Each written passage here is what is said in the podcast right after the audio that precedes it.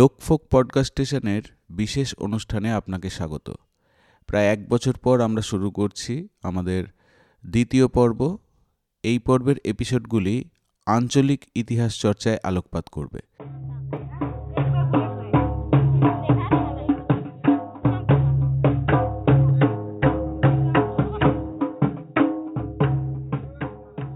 আজ হুগলি জেলার তারকেশ্বর শহর নিয়ে আমরা আলোচনা করব। আমরা আমাদের মধ্যে পেয়েছি মানব মণ্ডলকে মানব সম্প্রতি লিখেছেন প্রসঙ্গ তারকেশ্বর এই গ্রন্থটি। আমরা প্রথমেই মানবের কাছে জানতে চাইব, কেমন করে হঠাৎ তিনি তারকেশ্বর বিষয়ে মগ্ন হয়ে পড়লেন?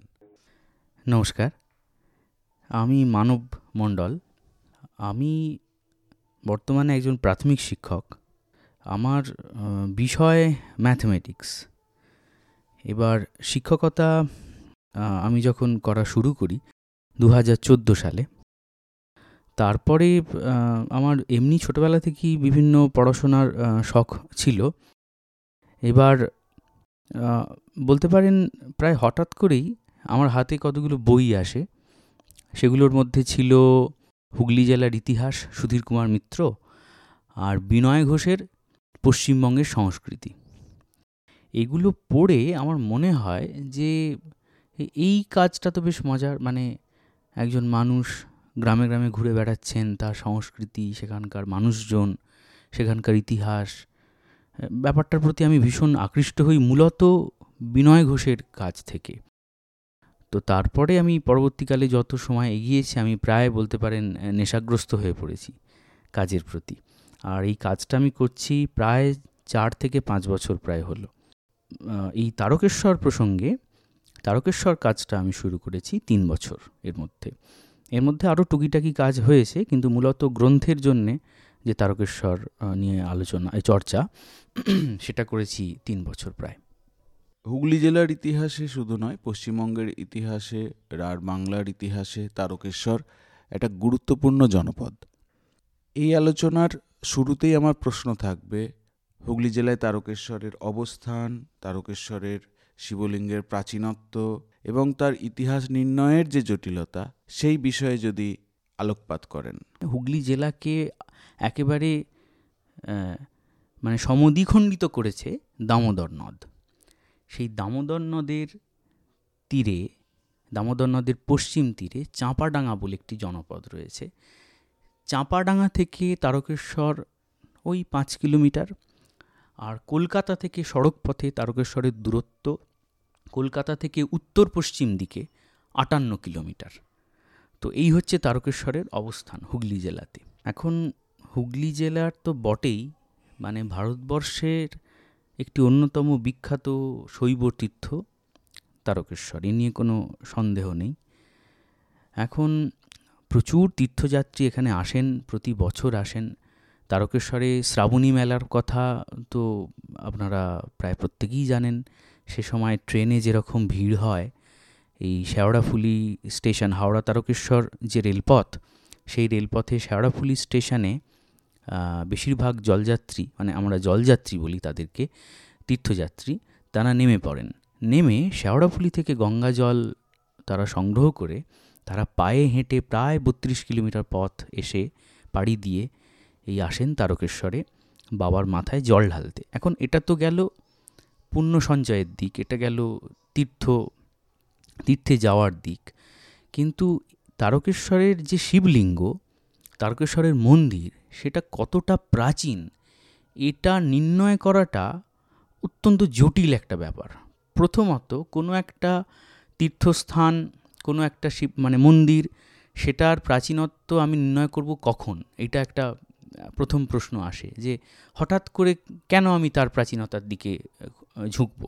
তখনই মানুষজন ঝোঁকে। সাধারণত আমরা মানে বেশিরভাগ মানুষজন ঝোঁকে যখন সেই তীর্থটা ভীষণ বিখ্যাত হয়। এবার তারকেশ্বরের একটা অদ্ভুত ব্যাপার হচ্ছে, তারকেশ্বর বাংলার ইতিহাসে প্রায় সর্বক্ষণ হেডলাইনে থেকেছে। অর্থাৎ এত বেশি ইতিহাসের ঘটনা পরম্পরা তারকেশ্বরকে কেন্দ্র করে ঘটেছে যে নিউজ পেপারের বা সংবাদপত্রের খবরের বাইরে বেশি দিন তারকেশ্বর থাকতে পারেনি। তার সাম্প্রতিকতম উদাহরণ হচ্ছে এই তারকেশ্বর ডেভেলপমেন্ট অথরিটি তাকে গঠনকে কেন্দ্র করে বিতর্ক, এই সমস্ত তো আছেই। এইবার এই ইতিহাসের দিকটা যদি বলি, উনিশশো চব্বিশ সালে এখানে একটা সত্যাগ্রহ আন্দোলন হয়েছিল। সেখানে দেশবন্ধু চিত্তরঞ্জন দাস এবং সুভাষচন্দ্র বসু আরও অনেক নেতৃত্ব, তারা এসেছিলেন।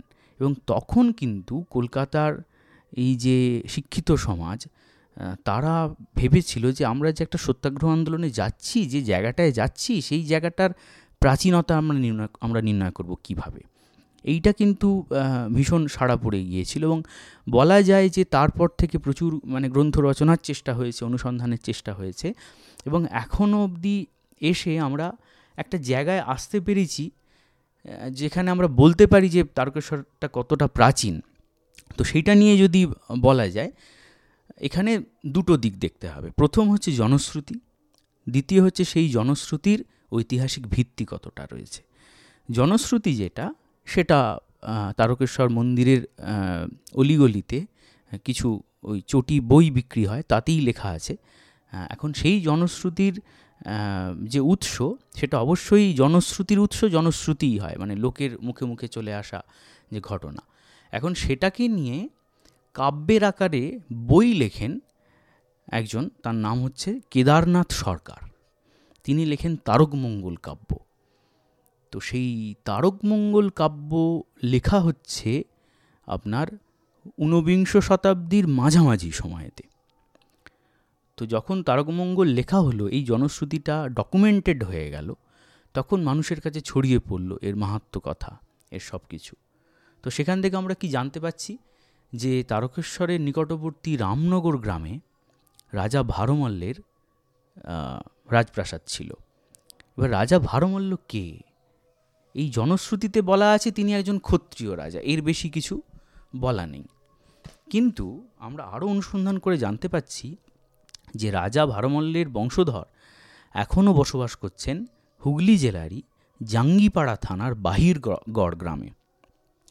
আসলে জনশ্রুতি বলে এই যে, উত্তরপ্রদেশ বা উত্তর ভারতের কোনো এক কোনো এক জায়গা থেকে কেশব হাজারি নামক একজন ক্ষত্রিয় তিনি তার তিন পুত্র এবং এক কন্যা এদেরকে নিয়ে এই হুগলি জেলায় আসেন। সেই তিন পুত্রের নাম হচ্ছে বিষ্ণুদাস, ভারমল্ল এবং বরদা প্রসাদ। আর কন্যার নাম ভানুমতি। এখানে যখন আসেন এবার তিনি কোন সময় এসেছিলেন? কেউ বলেন তিনি এসেছিলেন আসলে আকবরের যিনি ভূমি রাজস্বের মন্ত্রী তোদরমালের সময়। কেউ বলেন না না, তিনি এসেছিলেন মানসিংহের সময়। এখন এটা নিয়ে বিতর্ক রয়েছে। সেটা বিস্তারিত গবেষণার এখনও আমরা দাবি রাখি, এখনও খুঁজতে হবে সেটাকে নিয়ে। আর এখানে আসার পরে তিনি প্রথমে যে জায়গাটায় বসতি স্থাপন করেন সেটা হচ্ছে ওই জাঙ্গিপাড়া সংলগ্ন এলাকা। এবার জাঙ্গিপাড়া সংলগ্ন এলাকায় যে স্থানীয় প্রশাসক ছিলেন, স্থানীয় যারা সামন্ত রাজা ছিলেন, তাদের সঙ্গে তাদের একটা বিরোধ বাঁধে।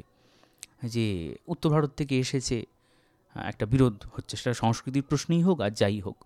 তো প্রথমে মনে করা হয় তাদেরকে দস্যু। তো তাদের এগেনস্টে কমপ্লেন করতে তখন বাংলার যিনি সুবাদার ছিলেন সেই সময়, এখন আমরা বিভিন্ন অনুসন্ধানে জানতে পেরেছি যে সে সময়ে বাংলার সুবাদার ছিলেন আজিমুসান আবার অন্য একটা জনশ্রুতিতে বলে যে, না না, তারা এসেছিলেন মুর্শিদ কুলি খাঁর সময়তে।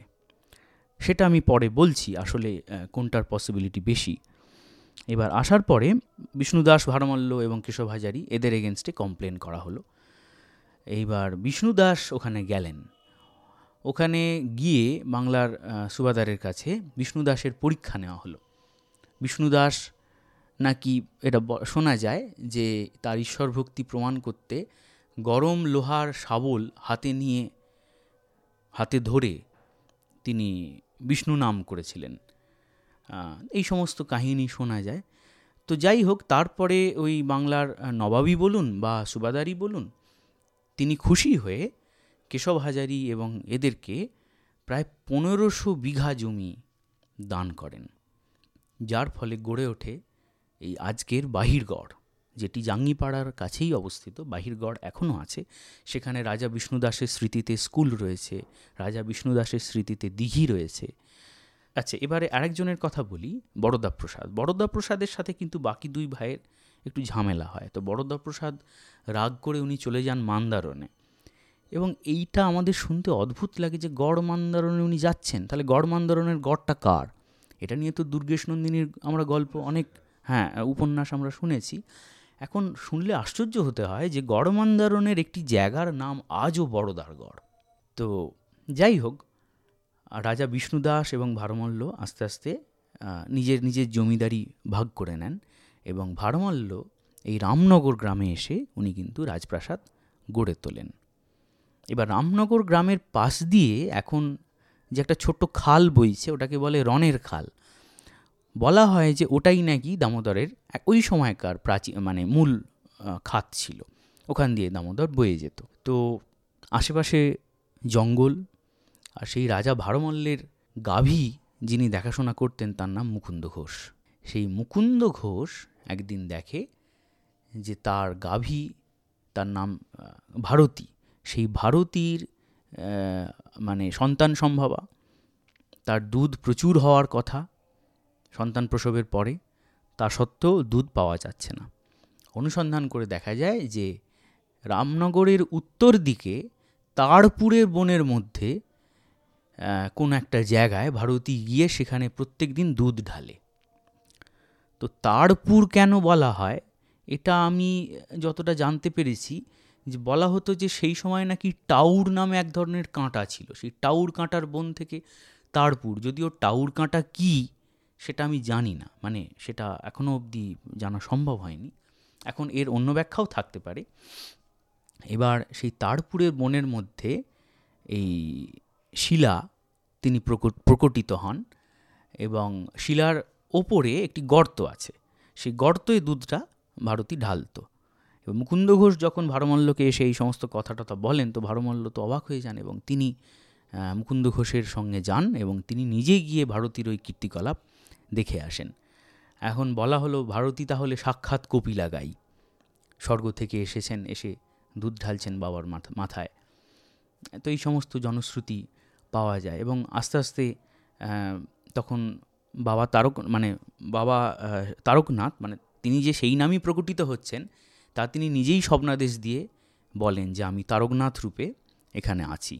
এবং প্রথমে এই মুকুন্দ ঘোষকেই দায়িত্ব দেওয়া হয়, বাবার সেবা, পূজার যাবতীয় দায়িত্ব সেই মুকুন্দ ঘোষই পালন করতে থাকে। এবং আমরা এখানে অদ্ভুতভাবে লক্ষ্য করি যে একজন অব্রাহ্মণ গোয়ালা, তাঁকেই কিন্তু বাবা দায়িত্ব সঁপে দিচ্ছেন যে তুমি আমার পূজা করবে। পরবর্তীকালে এই রাজা ভারমল্ল, তিনি এখানে একটি ছোট্ট মন্দির তৈরি করে দেন।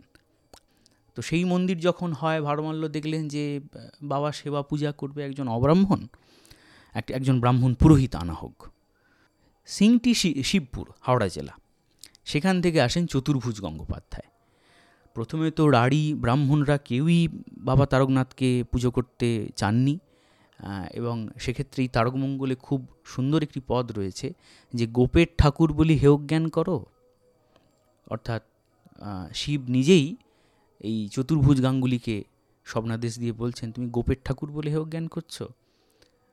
তো অদ্ভুতভাবে আমরা লক্ষ্য করি, আস্তে আস্তে সেই মুকুন্দ ঘোষের প্রভাব প্রতিপত্তি কমে গিয়ে ব্রাহ্মণ সমাজের হাতে বাবা তারকনাথের সেবা, পূজা, এই ব্যাপারটা কিন্তু হস্তান্তরিত হয়ে যাচ্ছে। এইটা একটা দিক। এবার এই তারকেশ্বরের ইতিহাসে একটা খুব মজার টুইস্ট আসে এই জায়গাতে। দশ নামী সন্ন্যাসীরা এখানে এসে ঘাঁটি গাড়েন। দশ নামী সন্ন্যাসীদের মধ্যে কে এসেছিলেন? একটা বিরাট বড় ঐতিহাসিক সমস্যা।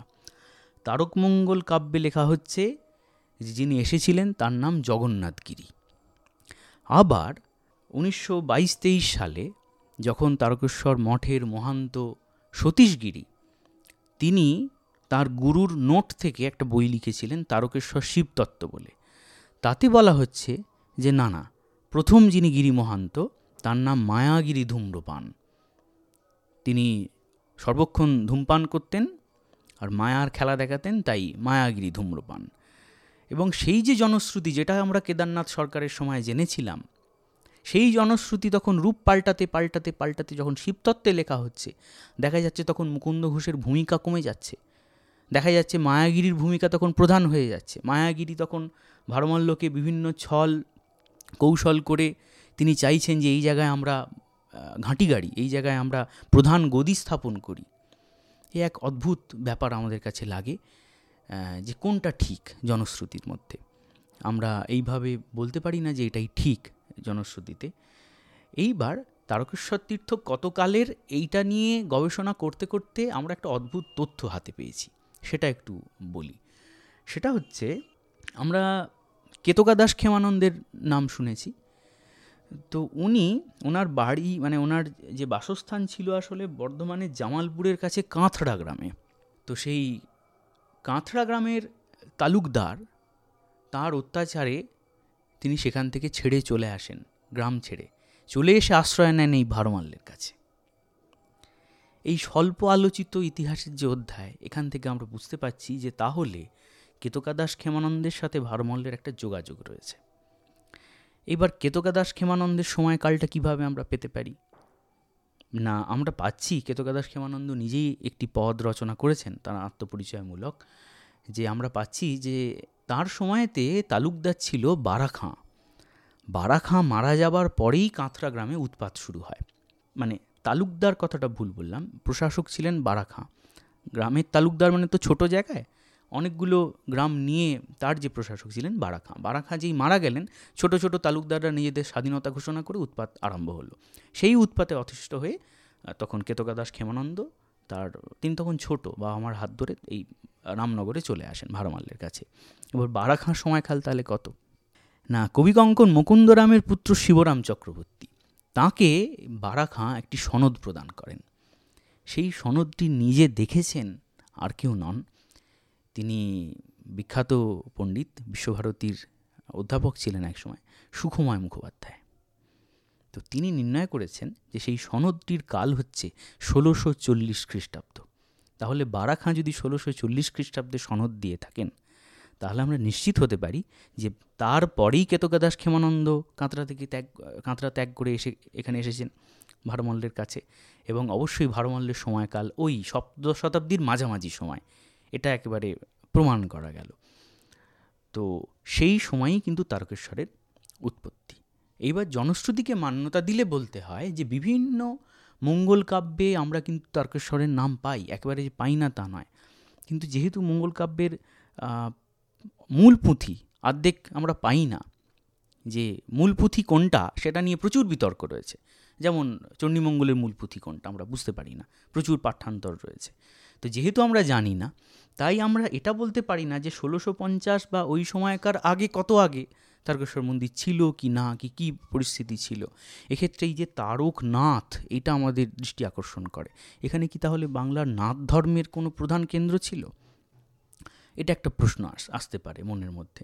কারণ তারকেশ্বর থেকে হুগলি জেলার শুধু না, এই রাঢ়বঙ্গের নাথ নাথ সম্প্রদায়ের সবথেকে বড় তীর্থক্ষেত্র ছিল মহানাদ মহানাদ থেকে তারকেশ্বরের দূরত্ব কিন্তু খুব বেশি দূর নয়। তো এইটা একটা সম্ভাবনা হতে পারে যে নাথ ধর্মের কেন্দ্র ছিল, কিন্তু আমাদের কাছে কোনো প্রমাণ নেই। আমরা শুধু এটুকু বলতে পারি যে সপ্তদশ শতাব্দীর মাঝামাঝি সময় থেকে তারকেশ্বরের জনপ্রিয়তা বৃদ্ধি পায়, রাজা ভারমল্লের সময় থেকে এটা বৃদ্ধি পায় এবং পরবর্তীকালে এই গিরি সন্ন্যাসীদের কবলে পড়ে, দশনামী সন্ন্যাসীদের কবলে পড়ে তারা এই তারকেশ্বরের প্রধান মঠ এবং আশ্রম আখড়া এখানে স্থাপ- স্থাপন করেন এবং আস্তে আস্তে তারকেশ্বরের শ্রীবৃদ্ধি হয়। এই হচ্ছে তারকেশ্বরের একেবারে প্রাচীন ইতিহাস। চমৎকার। এই আলোচনা দীর্ঘ করব না।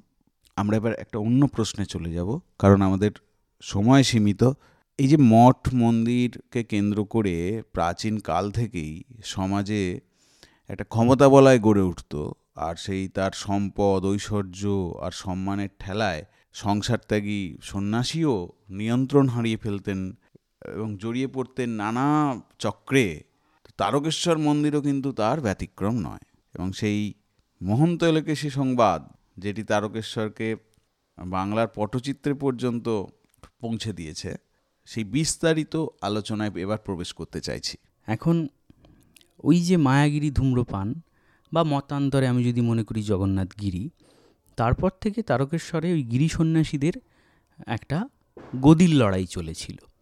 এবং আমরা কিছু কিছু অনুসন্ধানে জানতে পেরেছি যে বর্ধমানের মহারাজারা ওই গিরি সম্প্রদায়ের গিরি সন্ন্যাসীদের একটা অংশকে সমর্থন যোগাতেন। আর একটা অংশ ছিল বর্ধমান রাজের বিরুদ্ধে। এবার শোভা সিংহের যখন বিদ্রোহ হয় ষোলোশো পঁচানব্বই খ্রিস্টাব্দে, তখন কিন্তু এই তারকেশ্বরের সন্ন্যাসীরাও জড়িয়ে পড়েন। একটি দল বর্ধমান রাজকে সাপোর্ট করেন, একটি দল শোভা সিংহকে সাপোর্ট করেন। এবং যেহেতু শোভা সিংহ বর্ধমানে গিয়ে ওখানে জগৎরামকে মানে ওই মানে বিভিন্ন হত্যালীলা চালান এবং আমরা জানি ওখানে অনেক কাণ্ড হয়েছিল পরবর্তীকালে যখন কীর্তিচাঁদ আসেন, বর্ধমান রাজ কীর্তিচন্দ্র ওটা সতেরোশো দুই খ্রিস্টাব্দ থেকে সতেরোশো চল্লিশ খ্রিস্টাব্দ ওনার শাসনকাল কীর্তিচাঁদের তো সেই কীর্তিচাঁদ কিন্তু এই একে একে প্রতিশোধ নিতে শুরু করেন যে কে তার মানে পূর্বপুরুষের বিরুদ্ধে গিয়েছিলেন, কারা কারা। তো সেই করতে গিয়ে তিনি কিন্তু এই তারকেশ্বরও আক্রমণ করেন। এবং ওই দশনামী সম্প্রদায়ের একটা অংশকে তিনি কিন্তু হারিয়ে দেন এবং মঠ থেকে হটিয়ে দেন। এই কাণ্ডগুলোর ফলে আমরা কিন্তু মহান্ত পরম্পরা ঠিক কার পরে কে মহান্ত হয়েছে, হয়েছিলেন, এইটা আমরা আজ খুঁজে পাবো না। কারণ আজকে আমরা যে তালিকাটা পাচ্ছি, আপনি মানে বলা হয় শিবতত্ত্ব গ্রন্থেও আছে ভট্ট গ্রন্থ অনুসারে মহন্ত পরম্পরা বলে একটা বিরাট তালিকা। কেউ একটা অন্য তালিকা দিয়ে দিলেন। কিন্তু আসল তালিকাটা কি, সেটা আজকে খুবই কঠিন বের করা। এটা একমাত্র বের করা যেতে পারে যদি হুগলি জেলার পুরনো ল্যান্ড রেকর্ড যদি দেখা যায়। সেটা কিছু কিছু আমি খোঁজ পেয়েছি, কিন্তু নিশ্চিত করে বলার মতো এই মুহূর্তে সেই পরিস্থিতি নেই যে নিশ্চিত করে বলতে পারি যে এনার পরে ইনি বসেছিলেন। তবে এটুকু নিশ্চিত যে প্রচুর নিজেদের মধ্যে দলাদলি, সংঘর্ষ, মারামারি অবধি হয়েছে। মানে মহান্ত লোকেশী এটা যেমন অত্যন্ত জনপ্রিয়, কিন্তু এর আগেও তারকেশ্বরে অনেক কাণ্ড ঘটে গেছে। আমরা অদ্ভুতভাবে লক্ষ্য করি যে তারকেশ্বরে যখন মহন্ত মোহনগিরি ছিলেন, সেই মোহনগিরির সময়তেই একটি বিরাট মামলা হয়। একজন গিরি সন্ন্যাসী বলেন যে আমি যখন তীর্থে গিয়েছিলাম, তখন আর একজন আমার গুরু ভাই সে আমাকে না জানিয়েই তারকেশ্বরের গদি দখল করে নিয়েছে।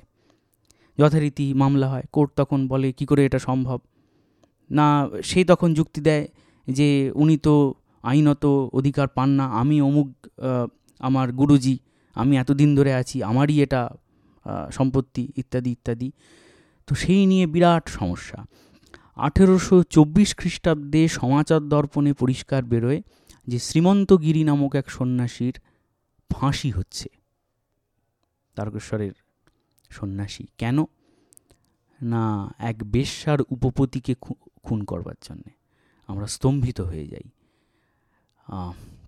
যাই হোক, আঠেরোশো চব্বিশ থেকে আস্তে আস্তে প্রচুর ঘটনা ঘটতে ঘটতে ঘটতে ঘটতে আঠেরোশো তিয়াত্তর সালে আমরা এখন মোটামুটি এসে দাঁড়িয়েছি। আঠেরোশো তিয়াত্তরেই আসল কাণ্ডটা ঘটে, যেটা নিয়ে সারা বাংলা তোলপাড় হয়ে যায়। সেটা হচ্ছে বহু চর্চিত চর্চিত মহন্ত লোকেশী কাহিনী। তখন তারকেশ্বরের মহন্ত ছিলেন মাধবগিরি। তো সেই মাধবগিরি মহন্ত থাকাকালীন মাধবগিরির বিরুদ্ধে অনেক অভিযোগ টভিযোগ উঠেছিল। কিন্তু উনি মানে এমন কিছু করেননি তখনও অবধি যাতে করে কলকাতার বাবু সমাজ অবধি খেপে যায় তার প্রতি। কি তখন সমস্যাটা ছিল? তারকেশ্বরের, এটা actually একটা জমিদারি। তারকেশ্বরের যে মহান্ত, যে মঠ ছিল, তার যা সম্পত্তি, সেটা ছিল একটা জমিদারি। এবার জমিদারি হওয়ার কারণে আশপাশের যারা জমিদার ছিলেন, এমনকি নাড়াজোল এমনকি চকদিঘি, এমনকি উত্তরপাড়ার বাবু জয়কৃষ্ণ মুখোপাধ্যায়, এরা অবধি তারকেশ্বরের মহান্তকে সবসময় যে সাপোর্ট করতেন এমনটা নয়। তো এই মাধবগিরি একটা কাণ্ড করেন। তারকেশ্বর থেকে কয়েক কিলোমিটার দূরে দামোদরের তীরে একটি গ্রাম আছে, কুমরুল বলে।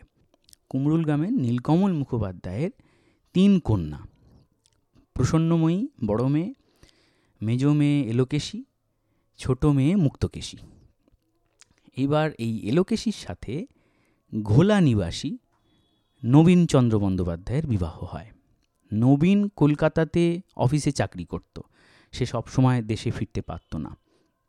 এবার তারকেশ্বরের মহান্ত এলোকেশীকে পছন্দ করতে শুরু করেন নানান কারণে এবং এলোকেশীর যে বিমাতা, তাকে হাত করে তারকেশ্বর মন্দিরে এলোকেশীকে নিয়ে যান। মহন্ত মহারাজ। এবং এলোকেশির বিমাতা তখন বলে যে, তোদের তো এত বছর বিয়ে হলো ছেলে পুলে হয়নি, মহন্তর কাছে চল, ছেলে হওয়ার ওষুধ দেবে। তো মহান্ত এলোকেশিকে প্রলোভন দেখিয়ে তার সর্বনাশ করেন। এমনটাই আমরা জেনেছি বিভিন্ন কাহিনী থেকে, এমনকি বিভিন্ন পত্রপত্রিকা থেকেও এটা জানা যায়। এখন তারপরে হয় কি, এলোকেশী মহান্তের বিভিন্ন উপঢৌকন, বিভিন্ন উপহার পেয়ে একেবারে বশীভূত হয়ে যান মহান্তর কাছে। নবীন কিন্তু প্রথমের দিকে এটা, এগুলো জানতো না। আঠেরোশো তিয়াত্তর সালেই মে মাসে শেষ দিকে একদিন নবীন ফিরেছে ঘোলাতে। ফেরার পরে সে ঠিক করেছে যে, এলোকেশিকে আনতে যাবে। এলোকেশি তখন আছে তার বাপের বাড়িতে কুমরুলে। তো এলোকেশিকে আনতে যখন এসেছে, তখন গ্রামের সকল লোক তাকে দেখেই যেন তার দিকে একটা সন্দেহের চোখে তাকাচ্ছে বা তাকে একটু অ্যাভয়েড করছে। তার পাড়া প্রতিবেশীর লোকেরা তাকে হুঁকো দিতে অস্বীকার করছে। তখন নবীনের সন্দেহ হলো যে এটা কী ব্যাপার হলো? এবার এলোকেশির এক ঠাকুমা কুমরুলেই তো তার বাড়িতে সেদিন ছিল সাবিত্রী ব্রত, ব্রতের অনুষ্ঠান। তো গাঁয়ের সকলেই নিমন্ত্রিত হয়েছে, কিন্তু এলোকেশির বাড়ির কেউ নিমন্ত্রিত হয় হননি। তখন নবীন চেপে ধরে যে, কি ব্যাপার? যে দিদিমা মানে বিভিন্ন ছুতোয় আমাদেরকে নিমন্ত্রণ করেন তো এত বড় একটা অনুষ্ঠান হচ্ছে, কই বলছেন না? তখন আস্তে আস্তে তারও নাম নবীন নবীন তাঁতি। সেই নবীন তাঁতির কাছ থেকে এলোকে, এলোকেশির ব্যাপারে জানতে পারে নবীনচন্দ্র বন্দ্যোপাধ্যায়। এবং লুকিয়ে তার যে শ্বশুর এবং বিমাতা, তাদের কথোপকথন শুনে ফেলে। শুনে তো প্রচণ্ড রেগে যায় এবং ঠিক করে সে আজই এলোকেশিকে নিয়ে চলে যাবে। কিন্তু মহন্ত মহারাজের কাছে মহারাজের কাছে খবর পৌঁছে যায়। মহন্ত মহারাজ দেখছেন এলোকেশি হাতছাড়া হয়ে যাবে। মহন্ত মহারাজ পাহারা বসিয়ে দিলেন গাঁয়ের চারিদিকে। কোনোভাবেই যাতে এলোকেশি তার হাতছাড়া না হয় এবং বললেন যে, দেখি আমি কীভাবে ওর যাওয়া আটকাতে পারি। আমিও দেখব ও কীভাবে পালকি পায়। অনেক চেষ্টা করে পালকি টালকি পাওয়া গেল বটে, কিন্তু কিছুতেই গ্রাম থেকে নবীন বেরোতে পারল না। ওই এলোকেশিকে সাহায্য করত নীলকমলের বাড়ির কাজের বউ। তার নাম তেলিনী বা তেলি বউ তো এই সব যখন নবীন জানতে পারল একবার একদিন হলো কি মানে ঠিক সেই সময়তেই আহ, তার পরদিন নবীনচন্দ্রের শ্বশুরমশাই নীলকমল এবং তার বিমাতা তারা গেছেন মহান্ত মহারাজের কাছে। নেমন্তন্ন খেতে। মাঝে মাঝেই মহান্ত মহারাজ তাদেরকে বিভিন্ন জিনিস পাঠাতেন এবং নেমন্তন্ন করতেন। বাড়িতে তখন লোক বলতে এলোকেশী তার বোন মুক্তকেশী আর নবীন। নবীন মানে ভীষণ রেগে আছে সেই সময়। মুক্তকেশী বাইরে বেরিয়েছে একটি দরকারে। তো মুক্তকেশী ফিরছে তারপর। হঠাৎ তার বাড়ির সামনে এসেই দেখে নবীন চিৎকার করছে। বলছে, দিদিমা গো, তোমার এলোকেশিকে কেটে কেটে এলাম। দিদিমা গো তোমার এলোকেশিকে কেটে এলাম। এই বলছে আর ছুটছে পাগলের মতো। মুক্তকেশী ছুটে ঘরে ঢুকে দেখে তার দিদির দেহটা পড়ে আছে, মুন্ডুটা কাটা, আর গলায় একটা আঁশবুটি তখনও আটকে আছে। তো এই ভয়ঙ্কর হত্যাকাণ্ড ঘটে গেল আঠেরোশো তিয়াত্তর সালের মে মাসে। তার ছদিন পরে, ঘটে যাওয়ার পরে ভারত সংস্কারক পত্রিকা বড় বড় মানে শিরোনাম করল, তারকেশ্বরে ভয়ঙ্কর স্ত্রী হত্যা সেই পড়ে কলকাতার বাবু সমাজ একেবারে চারিদিকে আলোড়ন পড়ে গেল যে এটা অদ্ভুত ব্যাপার। মহান্ত মহারাজ এরকম একটা কাণ্ড করতে পারেন? মানে তখন একটা মজা হলো কি? নবীন যে খুন করল, তার প্রতি গেল সিম্প্যাথি যতই সে খুন করুক। কিন্তু মহান্ত মহারাজ আসল কালপ্রিট সে কেন একটা ধর্মস্থানের গদিতে থেকে এই কাজ করবে? সব থেকে বড় তখন যে সমস্যাটা হলো। এইবার নবীন যথারীতি খুন করার পরে সে সোজা গিয়ে আত্মসমর্পণ করে জবানবন্দিতে বলে দিয়েছে হ্যাঁ আমিই খুন করেছি। কিন্তু কলকাতার বাবু সমাজ দেখল যে, না নবীনের তো ফাঁসি হয়ে যাবে, বাঁচাতে হবে তাকে, যেভাবে হোক, বাঁচাতেই হবে। বড় বড় তখন মানুষজন এসে নবীনের পাশে দাঁড়ালেন এবং আমরা আশ্চর্য হয়ে যাই, তখন নবীনের পক্ষে লড়েছিলেন উমেশচন্দ্র বন্দ্যোপাধ্যায়, বিনা পয়সায়। বিনা পারিশ্রমিকে। এবার হুগলি কোর্টে মামলা হচ্ছে। প্রথমে তো লোয়ার কোর্টে হবে। হুগলি কোর্টে মামলা হচ্ছে মহান্ত ফেরার। মহান্তকে খুঁজে পাওয়া যাচ্ছে না। এলোকেশির যে দিদি প্রসন্নময়ী, তার এগেনস্টে ওয়ারেন্ট জারি হয়। তাকেও খুঁজে পাওয়া যাচ্ছে না। মুক্তকেশীকে যাও বা পাওয়া গেল। শ্বশুরমশাইকে পাওয়া গেল। কিন্তু মামলাটা মোকদ্দমা শুরুই করা যাচ্ছে না, মোহান্ত আসছেন না বলে। মোহান্ত কোথায়? খোঁজ খোঁজ। তখন মিরার পত্রিকা থেকে জানা যাচ্ছে যে তিনি আছেন চন্দননগরে। চন্দননগর তো ফরাসি উপনিবেশ। এবার তখন আমাদের এখনও হয় ওই এক্সট্রাডিশন প্যাক্ট, যে অপরাধী প্রত্যার্পণ চুক্তি। তখনও কিন্তু সেটা ছিল। তাহলে তো ফরাসি গভর্নমেন্ট, ইংরেজ গভর্নমেন্টকে হস্তা মানে মহন্তকে তুলে দেবার কথা। কি অদ্ভুত মজা দেখুন। ফরাসি গভর্নমেন্টের কাছে যে রুল রয়েছে, সেখানে এই পরকীয়াজনিত যে অপরাধ, সেটা কোনো অপরাধী নয়। অর্থাৎ এই অপরাধে অভিযুক্ত কোনো ব্যক্তি যদি ফরাসি গভর্নমেন্টের কাছে গিয়ে আশ্রয় নেয়, ফরাসি গভর্নমেন্ট বাধ্য নয় যে ইংরেজদের হাতে তুলে দিতে। মোহন তো সেই কুটবুদ্ধি কাজে লাগিয়ে চন্দ্রনগরে গিয়ে বসেছিলেন এবং উনি জোগাড় করলেন ব্রানসন সাহেব বলে একজনকে। অনেক অপেক্ষার পরে অবশেষে মহন্ত মহারাজ হাজির হলেন আদালতে অনেক দিন পরে ব্রানসন সাহেবকে সঙ্গে নিয়ে। এবং ঠিক হলো যে তারও পরের ডেটে এই মামলা শুনানি হবে। যথারীতি শুনানি হবে হুগলি কোর্টে, সবাই রেডি মহন্ত মহারাজ আছেন, নবীন আছে, এরা সব আছে। প্রথমেই কাঠগড়ায় তোলা হলো নবীনকে। যে বলো, তুমি খুন করেছ? তখন নবীন সব কিছু বলে টলে বলল যে, দেখুন, আমি যখন বলি এলোকেশিকে যে আমি তোমায় খুন করব। তখন এলোকেশি উত্তর দেয় যে, তুমি কেন আমায় খুন করবে? আমাকে মহন্তই খুন করবে। আর তুমি যদি আমায় খুন করো, তাহলে মোহন্তকে খুন করো। এই সমস্ত অসংলগ্ন কথা বলে সে বোঝাতে চাইলো যে, সে খুনটা করেনি। মানে অলরেডি তখন কলকাতার বাবু সমাজের সমর্থন নবীনের দিকে। তার মাথায় এটা ঢোকানো হয়েছে যে, তুমি যা করেছ করেছ, আর কোনোভাবেই আদালতে স্বীকার করো না যে, তুমি খুনটা করেছ। তাহলে কিন্তু আমরা আর বাঁচাতে পারব না। তো আইনজীবীরা সব অবাক যে এইসব কী বলছে?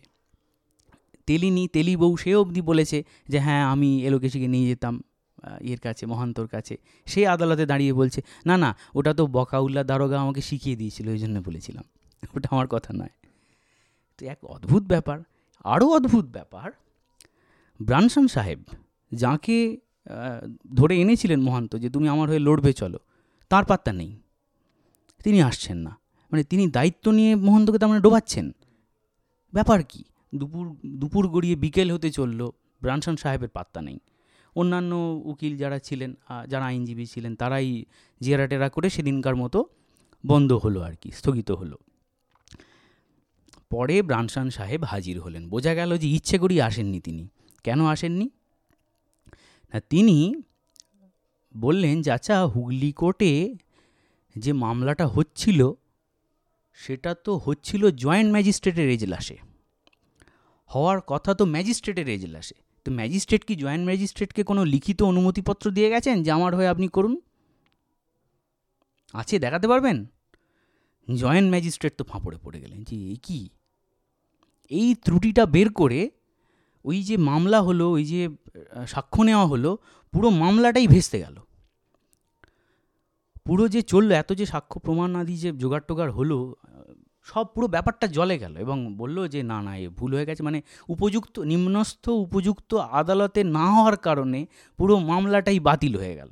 এবার মহান্ত মহারাজের পোয়া বারো সে তখন ঘুষ টুস দিয়ে সবার মুখ বন্ধ করে দিল। অদ্ভুতভাবে দেখতে পাচ্ছি, তার কয়েক মাস পরেই, পরপর এলোকেশির বিমাতা মারা যাচ্ছে, এমনকি নীলকমলবাবুও মারা যাচ্ছেন। তাহলে মামলার সাক্ষী হিসাবে রইল কে? তেলিনি, সে বেপাত্তা। ভুলভাল কথা বলছে। নবীন তো অস্বীকার করে বসেই আছে এই অবস্থা। মানে একটা অদ্ভুত ক্যাওটিক একটা সিনারিও মানে তৈরি হয়ে গেছে।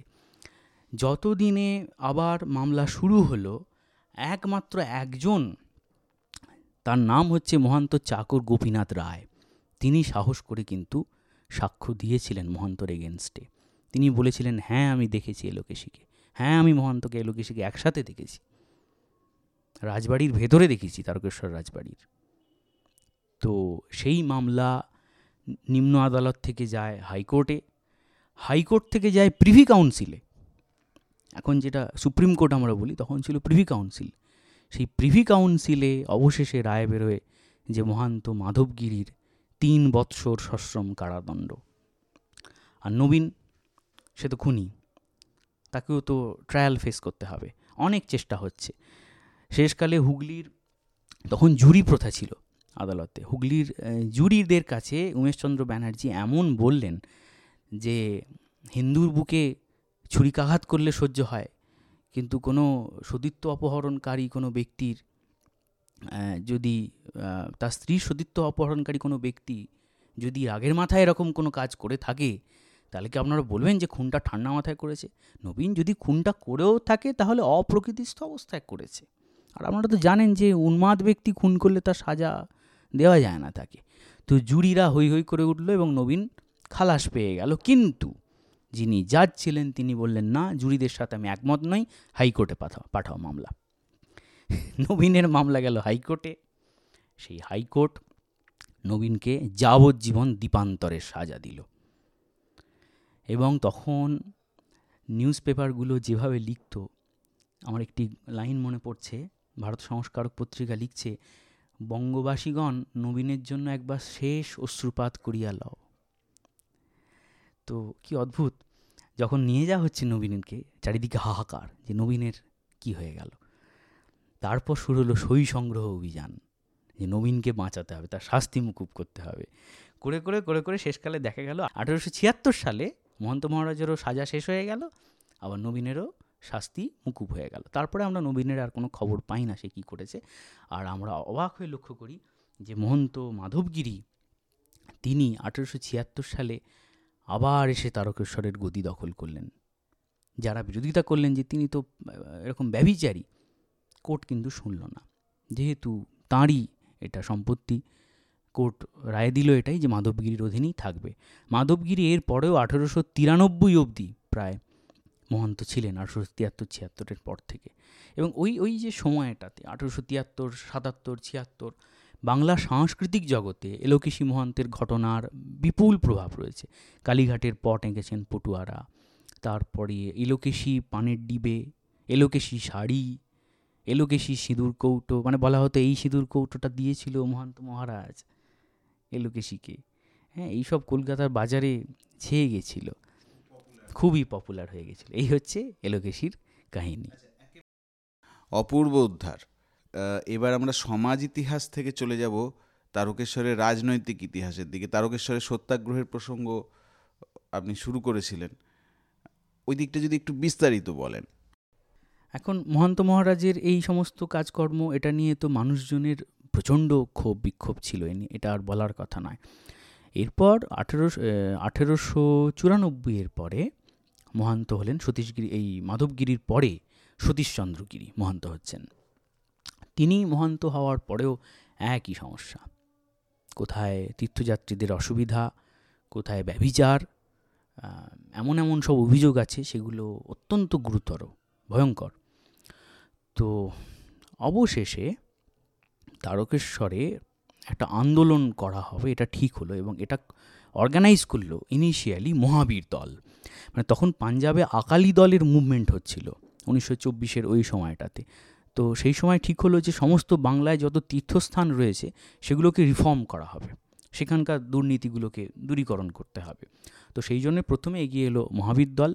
মহাবীর দলের প্রধান দুজন নেতার নাম বলছি স্বামী বিশ্বানন্দ এবং স্বামী সচ্চিদানন্দ। এরা এলেন। তো একটা মহাবিদ্যাল, তার কোনো পলিটিক্যাল পেট্রোনাইজেশন নেই, সে আন্দো, তারা আন্দোলন করবে, এটা ঠিক আছে, কিন্তু তারা চাইলো যে, যদি আরেকটু ব্যাপকভাবে করা যায় আন্দোলনটা, তারা করল কি কংগ্রেসের মানে বাংলা কংগ্রেসের যিনি প্রেসিডেন্ট তাকে চিঠি লিখল, যে যদি একটু কংগ্রেস এ ব্যাপারে এগিয়ে আসে, কিন্তু ইনিশিয়ালি কংগ্রেস সায় দিল না, ফলে প্রথমে ওই মহাবিদ্যালয় আন্দোলন শুরু করল কিন্তু সেই সময় খুব একটা ট্রিকি সিচুয়েশান ছিল বাংলায়। দেশবন্ধু চিত্তরঞ্জন তখন বেঙ্গল প্যাক্ট নিয়ে অত্যন্ত ব্যতিব্যস্ত এবং তখন কংগ্রেসের যারা হিন্দু নেতা ছিলেন, তারা দেশবন্ধুকে রীতিমতো মানে তারা রেগে আছেন দেশবন্ধুর ওপরে যে কেন তিনি মুসলমানদের বেশি সংরক্ষণ বা ইত্যাদির কথা বলছেন বেঙ্গল প্যাক্টে দেশবন্ধু দেখলেন যে এই সময় আমি যদি তারকেশ্বর মন্দির নিয়ে সত্যাগ্রহে অংশগ্রহণকারী, করতে পারি, তাহলে এই অভিযোগটা আর উঠবে না যে আমি হিন্দুদের ব্যাপারে সিরিয়াস নই। তিনি তখন ঠিক করলেন যে না, তারকেশ্বর সত্যাগ্রহে কংগ্রেস সাপোর্ট করবে। সুভাষচন্দ্র বসু, দেশবন্ধু নিজে আরও অনেক কংগ্রেস নেতৃত্ব এলেন। কমিটি গঠন হলো, অনুসন্ধান হলো। অনুসন্ধানে দেখা গেল যে সতীশগিরির অত্যাচারে মানুষজন ব্যতিব্যস্ত। সুভাষচন্দ্র বসুর পায়ে পড়ে মহিলারা কেঁদেছেন যে কবে আমরা কি সত্যি মুক্তি পাবো? আপনারা দেখুন। এরকম কঠিন পরিস্থিতি। এবং এর আগেই বলেছিলাম যে নাড়াজোল চকদিঘি, উত্তরপাড়ার জমিদার, এরাও কিন্তু তারকেশ্বরের মহন্ত মহারাজের এগেনস্টে জমিদারির জনিত কারণেই হোক বা আরও অন্যান্য কারণে। তো এইভাবে একটা বিরাট আন্দোলন সংগঠিত হলো। এটা হয়েছিল উনি, চলেছিল উনিশশো চব্বিশ সাল থেকে, উনিশশো চব্বিশ সালের যে মানে বাংলার যদি সন ধরি ওই সময় যে এপ্রিল মাসে যে শিবরাত্রি গাজনের যে মেলা হয়, সেই মেলা কিন্তু সে বছর পরিচালনা করেছিল মহাবীর দল নিজে। সতীশগিরি তার চেলা প্রভাত প্রভাতগিরিকে রেখে গিয়েছিলেন এবং সাঙ্গপাঙ্গ নিয়ে ওখান থেকে পালিয়ে যেতে বাধ্য হয়েছিলেন এমন অবস্থা আন্দোলনের ঠেলায়। পরে যখন সত্যাগ্রহ শুরু হলো, কলকাতায় হ্যারিসন রোডে অফিস খোলা হয়েছিল। কলকাতার আজকে যেটা মির্জাপুর পার্ক বলে, সেটা ছিল শ্রদ্ধানন্দ পার্ক একসময় সেখানে একাধিক জনসভা হয়েছে। প্রচুর উত্তপ্ত বাক্য বিনিময় হয়েছে। স্লোগান হয়েছে। এবং হাজার হাজার উৎসাহী যুবকবৃন্দ তারা এই তারকেশ্বর সত্যাগ্রহে অংশগ্রহণ করবার জন্যে তারা ঝাঁপিয়ে পড়েছেন। এবং আমরা এখানে একটি ইয়ে খবর পাই, লিলুয়া ওয়ার্কশপের কিছু কর্মী তারা যখন এই ট্রেনে করে আসছিলেন, ব্রিটিশ গভর্নমেন্ট ট্রেন বন্ধ করে দিতে বাধ্য হন। এবার যেই আপ এরা আপলাইন তো, আপলাইনের ট্রেন যেই বন্ধ করেছে, লিলুয়াতে ওরা সঙ্গে সঙ্গে ডাউন লাইনে পাথর টাথর ফেলে বলেছে, ডাউন লাইনেও যেতে দেবো না। এমন তখন অগ্নিগর্ভা মানে পরিস্থিতি হয়ে গেছিল। স্বামী সচ্চিদানন্দকে গ্রেপ্তার করে নিয়ে যাওয়া হচ্ছে তারকেশ্বর থেকে। এই যত প্ল্যাটফর্ম আছে হাওড়া তারকেশ্বর লাইনে প্রত্যেক প্ল্যাটফর্মের বাইরে হাজার হাজার মানুষের ভিড়। বন্দে মাতারাম, স্বামীজি কি জয়? এই স্লোগানে তখন মুখরিত। এত কাণ্ড কারখানা ঘটেছে তারকেশ্বরে। এবং এত কিছুর পরে গুলি চালানো হয়েছে সত্যাগ্রহীদের ওপরে, আহত হয়েছেন, এমনকি বাঁকুড়া জেলে সত্যাগ্রহীর মারা যাওয়ারও খবর আমরা পাচ্ছি।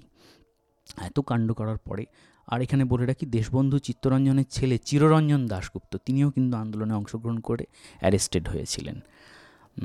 এত কিছুর পরে অবশেষে এখানে একটা খুব টুইস্ট আসে ঘটনার মধ্যে, যে বাজারে গুজব রটেছিল যে দেশবন্ধু নাকি নিজে ওই বাংলা কংগ্রেসকে ফান্ড করবার জন্যে মহান্তকে ব্যবহার করছেন।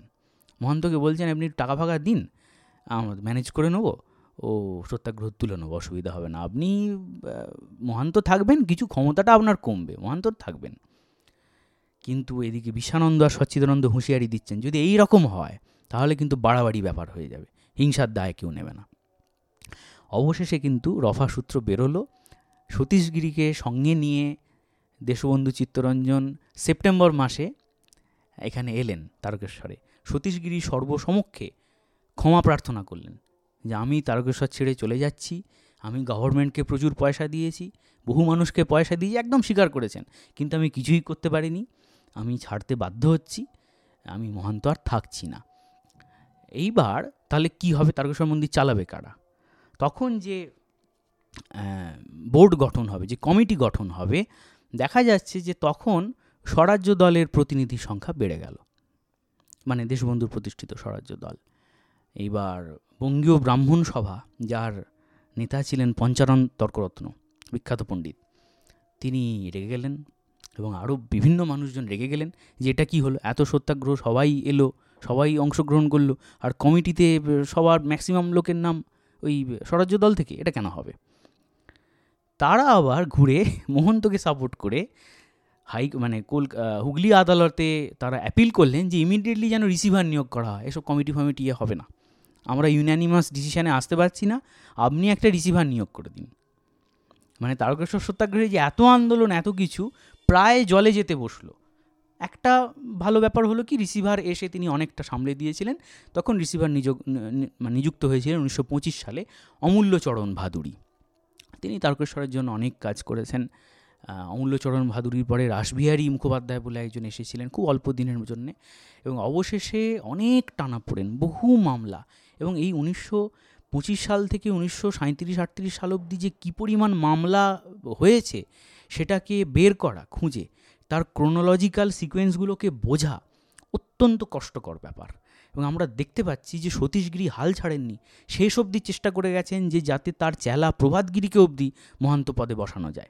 যে উনি বাইরে থেকে নিয়ন্ত্রণ করবেন। সতীশগিরি মারা যাচ্ছেন উনিশশো সাঁইত্রিশ সালে। সেই সময়ই তারকেশ্বর মঠ, মঠের মহান্ত হিসাবে এলেন কাঁকো মঠের দণ্ডিস্বামী জগন্নাথ আশ্রম মহারাজ। অর্থাৎ যে গিরি সন্ন্যাসীদের পরম্পরা ছিল, সেটা শেষ হয়ে গেল। আশ্রম সন্ন্যাসীদের পরম্পরা শুরু হলো দশনামীদের মধ্যে। জগন্নাথ আশ্রম হলেন তারকেশ্বরের মহান্ত এবং উনিই প্রথম বাঙালি মহান্ত। উনি বাঙালি ছিলেন। তো ওনারও ইতিহাস রয়েছে, ওনারও জীবন রয়েছে, সেটা আরও বিস্তারিত আলোচনা। তো এইভাবে তারকেশ্বর সত্যাগ্রহ আন্দোলন, তার পরবর্তীকালে যে ঘটনা পরম্পরা, মামলা, এসব পেরিয়ে আমরা পেলাম জগন্নাথ আশ্রমকে উনিশশো সাঁইত্রিশ সালে। তিনি উনিশশো একান্ন বাহান্ন সাল অবধি ছিলেন। তারপরে উনি ছেড়ে চলে যান এবং তারপরে মহান্ত যিনি হন, সর্বকনিষ্ঠ মহান্ত তার নাম হচ্ছে ঋষিকেশ আশ্রম মহারাজ। তিনি যখন তারকেশ্বর মঠের মহান্ত হন, তখন তার বয়স আঠেরো বছর মাত্র। এক বিরল ঘটনা এবং অসাধারণ পণ্ডিত ব্যক্তি ছিলেন। তারকেশ্বরে হরিনাম প্রদায়িনী সভার প্রচলন করেন এবং প্রচুর উন্নয়নমূলক কাজকর্ম করেন। এইভাবে তারকেশ্বরের ইতিহাস আবর্তিত হতে হতে উনি বোধহয় হ্যাঁ উনি দায়িত্ব থেকে ছেড়ে চলে যান দু সালে। তারপরে এখন যিনি আছেন সুরেশ্বর সুরেশ্বর আশ্রম মহারাজ তো উনিই এখন তারকেশ্বরের মহান্ত আছেন। এই হচ্ছে তারকেশ্বরের মহান্ত পরম্পরার শেষটুকুটা বেশ একদম শেষ পর্যায়ে চলে এসেছি। যারা শুনছেন এই অনুষ্ঠান বা যারা এই অনুষ্ঠান শুনে কাউকে তারকেশ্বর প্রসঙ্গে বলবেন তাদেরকে আপনি কেমন করে তারকেশ্বর ঘুরে দেখতে বলবেন? হ্যাঁ মানে তারকেশ্বর মানেই কিন্তু তারকেশ্বর মন্দির নয়। এটা প্রথম আমাদের বুঝতে হবে।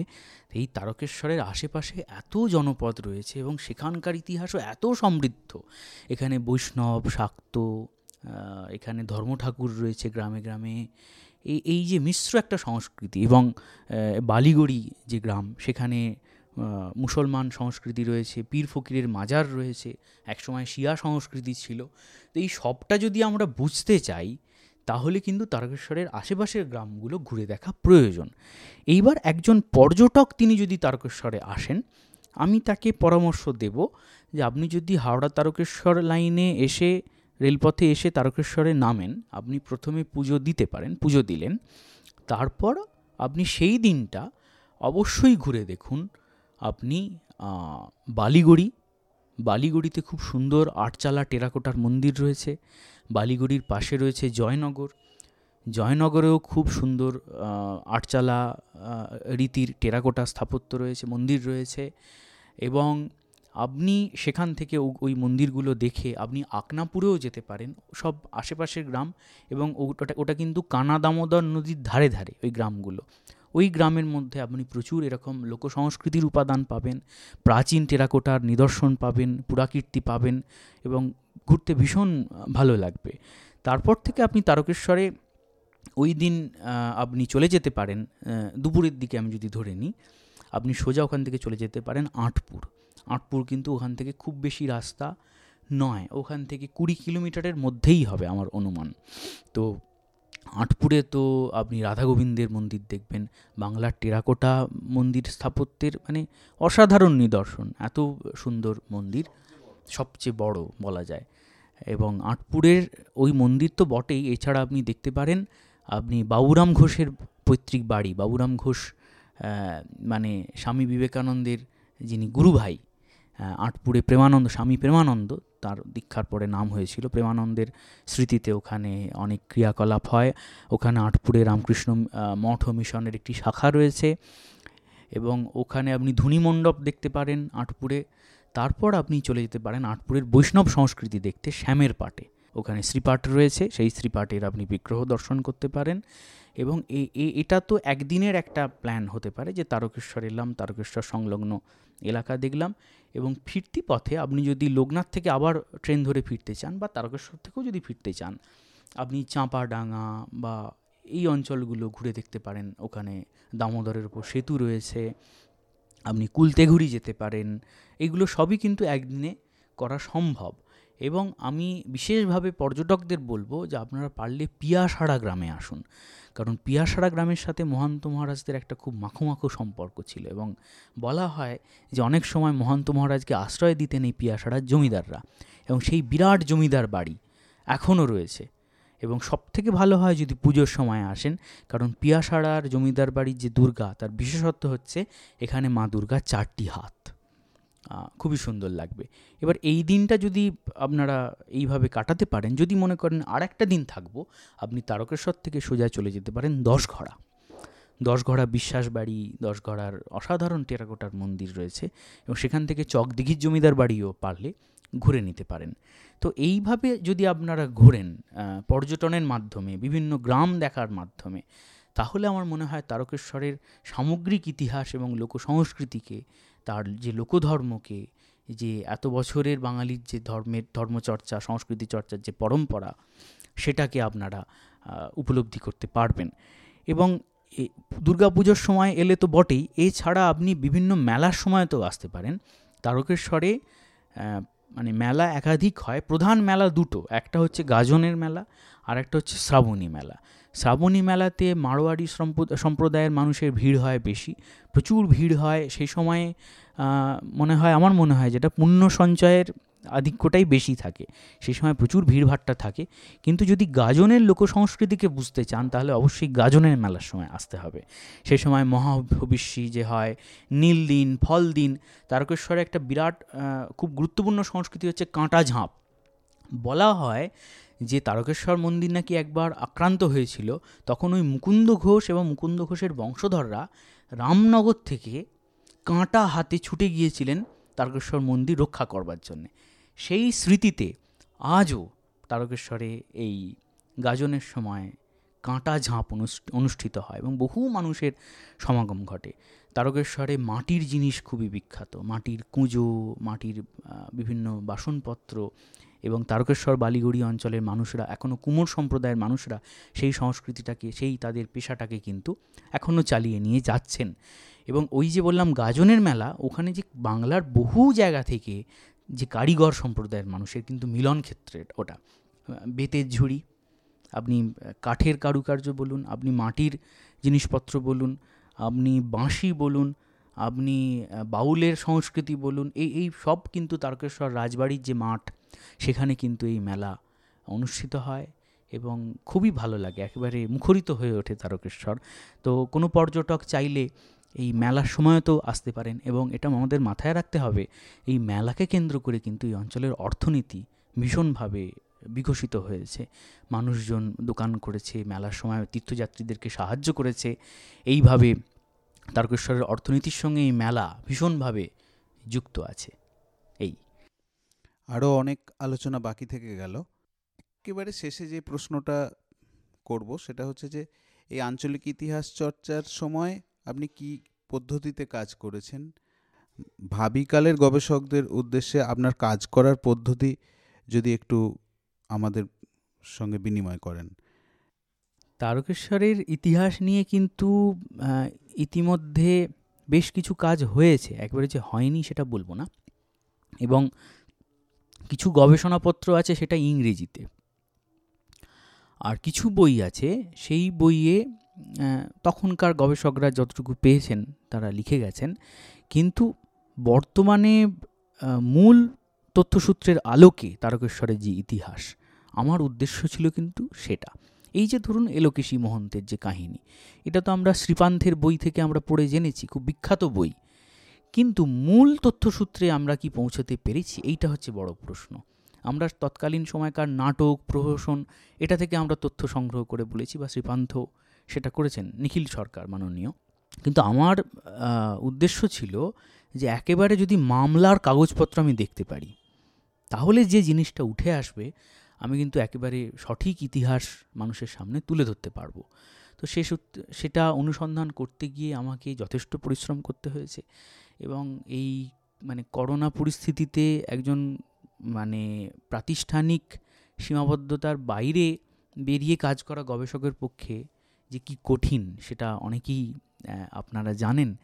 National library, Uttarpara Joykrishna library, সেখান থেকে প্রচুর সাহায্য পেয়েছি। পুরনো নথিপত্র, পুরনো সংবাদপত্র, তার খবর এবং অবশ্যই ওই বিদেশি কিছু আর্কাইভের অ্যাক্সেস, ইন্টারনেটে। আমাকে ভীষণ সাহায্য করেছে এবং এই এলোকেশী কাণ্ড বলুন বা তারকেশ্বরের মামলা বলুন, আমি চেষ্টা করেছি যতটা সম্ভব মূল তথ্যসূত্র অর্থাৎ যেটাকে প্রাইমারি রেফারেন্স বলা হয়, সেই প্রাইমারি রেফারেন্স অবধি পৌঁছতে। এর পরেও কিছু সীমাবদ্ধতা রয়ে গেছে। ওই প্রথমে যেটা বললাম যে হুগলি জেলার বিভিন্ন ল্যান্ড রেকর্ড, এগুলো বোধ হয় আরও দেখতে পারলে ভালো হতো। এটা যদি আগামী দিনের কোনো গবেষক করেন তার জন্য এটা তো পড়েই আছে এই বিস্তৃত ক্ষেত্র।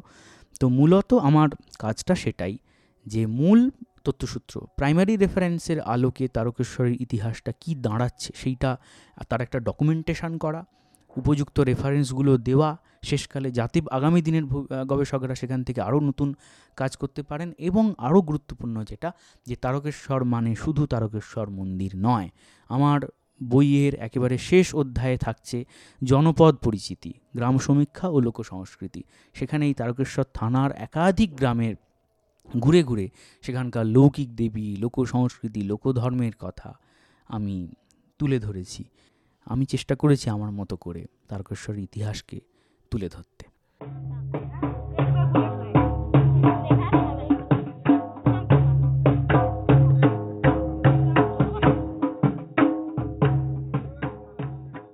আচ্ছা মানবের গ্রন্থটি মানে প্রসঙ্গ তারকেশ্বর প্রকাশিত হয়েছে বইচই পাবলিকেশন থেকে। উৎসাহী পাঠক, আরও বিস্তারিত তথ্যের জন্য বইটি সংগ্রহ করবেন আশা করি। আজকের অনুষ্ঠান আমরা এখানেই শেষ করছি। লোকভোগ পডকাস্ট স্টেশনের পক্ষ থেকে মানবকে অসংখ্য ধন্যবাদ।